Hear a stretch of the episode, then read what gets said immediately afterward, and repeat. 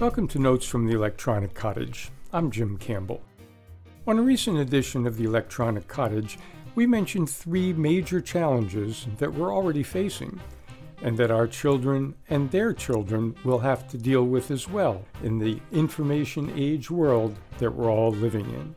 Climate change, genetic engineering, and artificial intelligence offer challenges as well as opportunities and how we deal with these issues will make a big difference in our lives and in the lives of those to come. We mentioned several sources of good information for all of these challenges on a previous program, but only had time to start in on the challenge of artificial intelligence, or AI. We suggested that a good start on that topic is a book first published in 1948 and revised in 1950 that will be a good place to begin for those interested in getting a sense of what AI challenges might be and might become.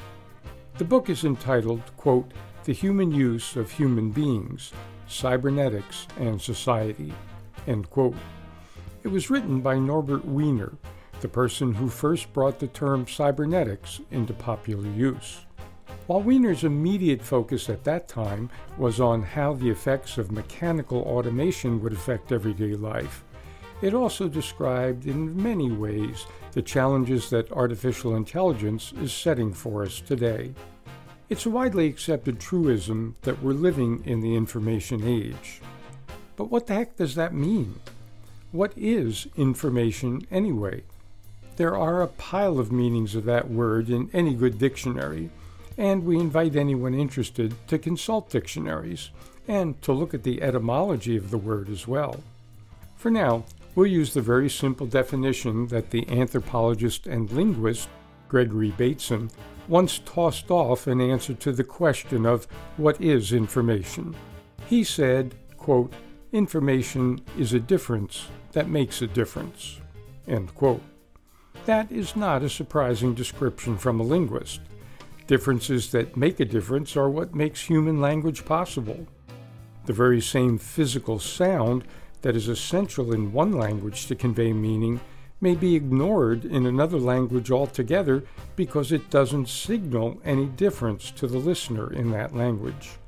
In English, for example, the sound of the letter P used as an initial sound of a word like pit, and the sound of the letter P used in a different position in a word like spit conveys no difference to English speakers. In other languages, those two different sounds serve as two different markers, what linguists call phonemes, and do make a difference in meaning. Try lighting a match and holding it in front of your face as you say the word spit. The flame will probably wobble but not go out. Then say pit and the flame probably will go out. That illustrates the difference between a plosive P and a non plosive P. To us English speakers, they're the same letter.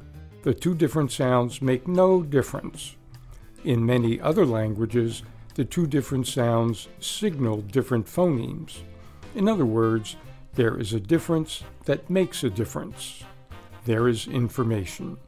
In the communication of information in our modern world using electronic channels, the same concept generally applies. We won't go into exactly how that works, but we suggest for anyone interested to take a look at a book from the same time that The Human Use of Human Beings was written. Quote, the mathematical theory of communication, end quote, laid the groundwork for how information is transmitted in our electronic world. The book includes two essays, one by Claude E. Shannon and one by Warren Weaver. Together, they form the basis of what's known as the Shannon Weaver model of communication. For non engineers, Shannon's essay is very tough going. But Weaver's shorter essay is accessible to non specialists and is very interesting both historically and for providing an idea about how our electronics based world works under the hood. It's now 70 years after Wiener's book and after Shannon and Weaver's book, and there's no doubt that the world has come a long way in the development of both what Wiener called cybernetics and in the original model of how information is communicated in an electronic way. We're living now, of course, not in 1950, so if we want to understand our cutting edge tech challenges in today's world, we need to do some pondering about artificial intelligence. There are different levels of what we refer to today as artificial intelligence or AI. At the basic level, AI can do pretty amazing things, as we often note on this program.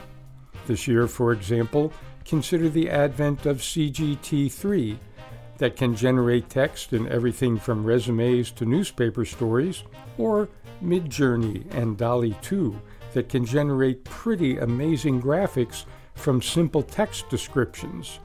And now, AI programs that can generate video from text descriptions. These AI capabilities made us go, Whoa, what's going on here? Are machines getting as intelligent as humans? Using pretty much any definition of human intelligence, the answer is no, or at least not yet. AI today is pretty amazing at accomplishing goals in specialized specific areas, but overall artificial human intelligence has not yet happened. But that is the goal and the hope of those pursuing AGI, or Artificial General Intelligence, a level and type of intelligence that is as capable as, or more capable than, human intelligence in every way. What makes such a thing look like if it's even possible? That's a question that 25 very smart people pondered in a book called, quote, Possible Minds 25 Ways of Looking at AI, end quote, edited by John Brockman. Perhaps it's no surprise that the first essay in this book is entitled, quote, Wrong but Still Relevant, end quote, a short review by the MIT theoretical physicist Seth Lloyd about what Norbert Wiener correctly foresaw 70 years ago and what he didn't get quite completely correct. It's a book that's definitely worth a look, as is another book that we briefly mentioned on a previous Electronic Cottage episode. Quote, The Age of AI and Our Human Future, end quote, by Henry Kissinger, Eric Schmidt, and Daniel Huttenlocher. This book looks at the use of AI and the implications of the use of AI across many different sectors of our current and future everyday lives. We will, of course, put information about all of these works on the page for today's program in the local public affairs archive at www.weru.org for those who might be interested in thinking about the world we're all increasingly living in, and the world that those coming after us will be fully living in. That means pretty much all of us in this country and around much of the world. So, pondering about AI is probably a worthwhile use of our time, and we'll do our best to continue pondering right here on future editions of Notes from the Electronic Cottage.